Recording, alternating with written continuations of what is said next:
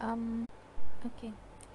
So, it's my first day, and um, not my first day on earth, not my first day in this city, not my first day in this hostel, not my first day on this job. It's the first day when I'm going to record a podcast.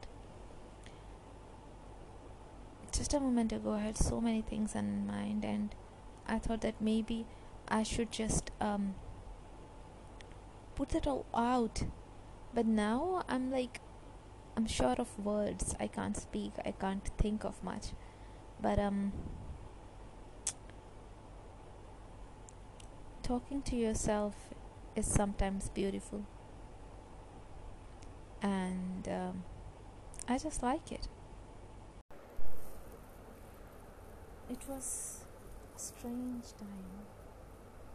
It was a crazy, hazy evening. It was a midsummer night dream. It was maybe it was maybe a result of some ill prayers that were given to my elders. Or it was or it was it was the revenge of God for that little ant that died under my feet. I don't know, whatever that was, but that was not normal. That was not something that was destined. That was not something that was supposed to happen. But it happened. I fell for him. And I fell for him badly.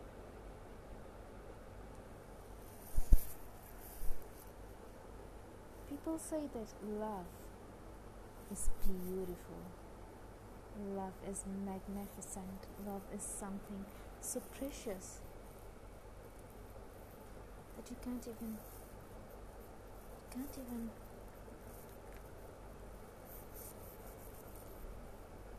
measure that. You can't even weigh that. You can't even compare that to anything else. Love is so beautiful. But for me, a rush of emotions. It was a cocktail of hormones that resulted in something that gave me a wound forever. It wasn't love, maybe. It was just my bad luck.